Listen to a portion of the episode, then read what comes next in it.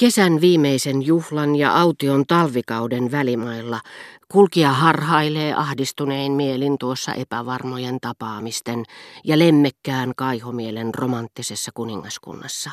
Eikä hän sen kummemmin hämmästelisi, vaikka saisi kuulla sen sijaitsevan maantieteellisen maailman ulkopuolella, kuin jos hän korkealla Versailles terassilla, näköalapaikalla, jonka ympärille pilvet kiertyvät, kuin van der Mölenin tauluissa sinistä taivasta vasten kohottuaan ensin luonnon ulkopuolelle, saisi tietää, että siellä, missä luonto taas alkaa, kaukana Grand Canalin toisessa päässä, kylät, joita ei voi erottaa taivaan rannalla, joka häikäisee kuin meri, ovat nimeltään Fleurus tai Niimeegen. Kun sitten viimeiset vaunut lähtevät ja pettynyt kulkija tuntee, että nainen ei enää tule, hän siirtyy illalliselle saareen. Tyyntyneellä taivaalla, kahahtelevien poppeleiden yllä, jotka lakkaamatta vastausta antamatta muistuttavat illan salaisuuksista, elää vain pilven vaalea puna. Jokunen vesipisara tipahtaa hiljaa antiikkiseen veteen, jumalaiseen lapsuuteensa pysähtyneeseen kalvoon, joka seuraa säitten värejä ja kerran toisensa jälkeen unohtaa pilvien ja kukkien kuvat. Ja kohta kun hehkumaan syttyneet värikkäät pelargoniat ovat luopuneet turhasta taistelusta tihentyvää hämärää vastaan, sumu kietoo syliinsä saaren, joka vaipuu uneen. Kosteassa pimeydessä lampea kiertävä kulkija hätkähtää korkeintaan hiljaa lipuvaa joutsenta vedessä, niin kuin öisessä vuoteessa vastoin odotuksia valvovan lapsen auki revähtäneitä silmiä ja hymyä. Silloin kaipaa rinnalleen rakastettua, koska tuntee kipeästi olevansa yksin ja saattaa kuvitella itsensä kauas. Mutta tuohon saareen, missä usein kesälläkin oli sumua, miten paljon mieluisampaa olisikaan viedä sinne Madame de Stermariaa nyt, kun kolkko vuoden aika oli koittanut, syksyn loppu oli käsillä. Ellei jo sää yksin olisi sunnuntaista saakka työskennellyt ja muuttanut harmahtaviksi, merellisiksi maisemia, missä mielikuvitukseni eli, niin kuin toisenlaiset vuodenajat tekivät niistä italialaisia, loistavia, tuoksuvia. Pelkkä ajatuskin, että saisin parin päivän päästä syliini Madame de Stermariaan, olisi riittänyt nostamaan sumuverhon parikymmentä kertaa tunnissa yksioikoisen kaihoisissa mielikuvissani.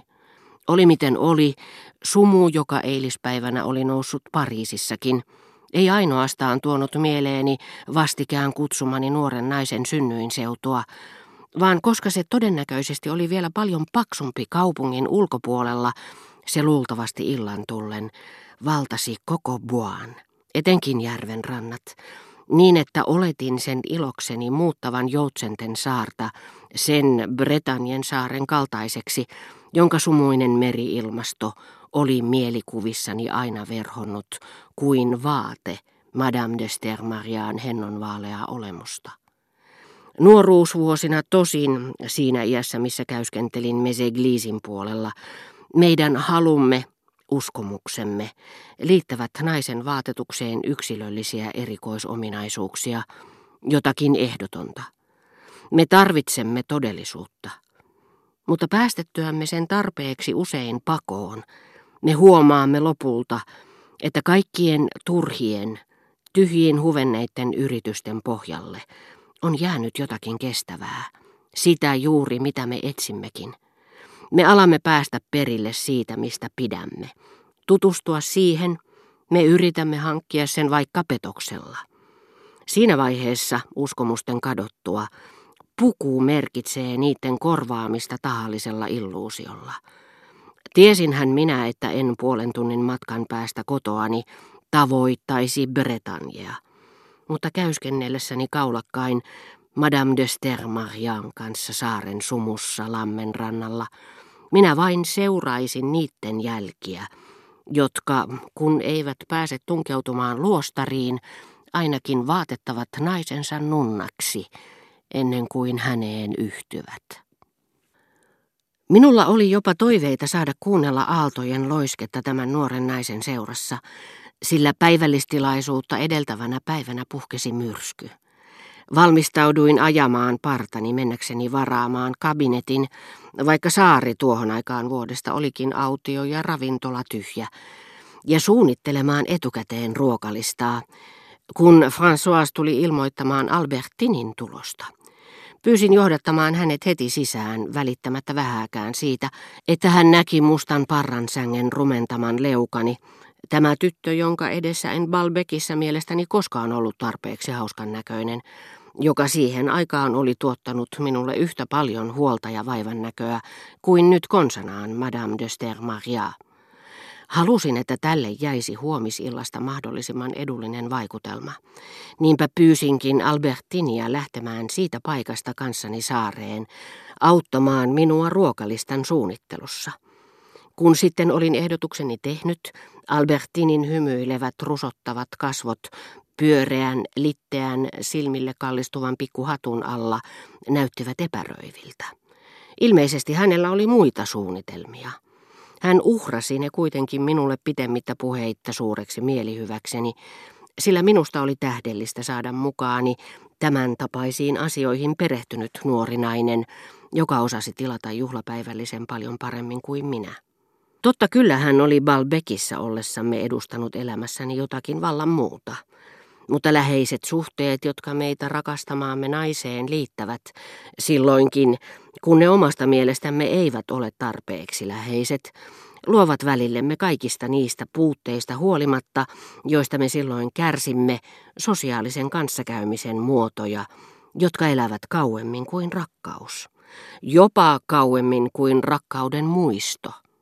Siinä vaiheessa meistä on siitä henkilöstä, josta nyt on tullut pelkkä välikappale tiellä toisten naisten luo, aivan yhtä hämmästyttävää ja huvittavaa kuunnella muistimme kertovan, mitä erityistä ja ainutlaatuista hänen nimensä aikoinaan merkitsi sille toiselle, joka me kerran olimme. Kuin jos me annettuamme puoli huolimattomasti ajurille osoitteen, esimerkiksi Boulevard de Capucine tai Rue du Bac, mielessämme vain henkilö, jota olemme menossa tapaamaan, tulemme yhtäkkiä ajatelleeksi, että näillä nimillä tarkoitettiin ennen vanhaan kapusiininunnia, joilla oli siellä luostarinsa ja seinen yli kulkevaa lauttaa.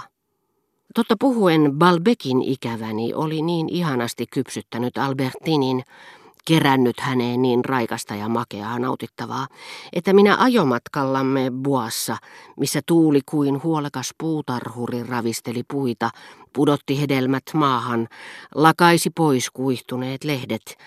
Ajattelin vakavissani, että jos sellainen mahdollisuus olisi ollut olemassa, että sään luu olikin erehtynyt tai että olin ymmärtänyt hänen kirjeensä väärin, niin ettei päivälliselläni Madame de Stermarian kanssa olisi mitään konkreettisia seurauksia.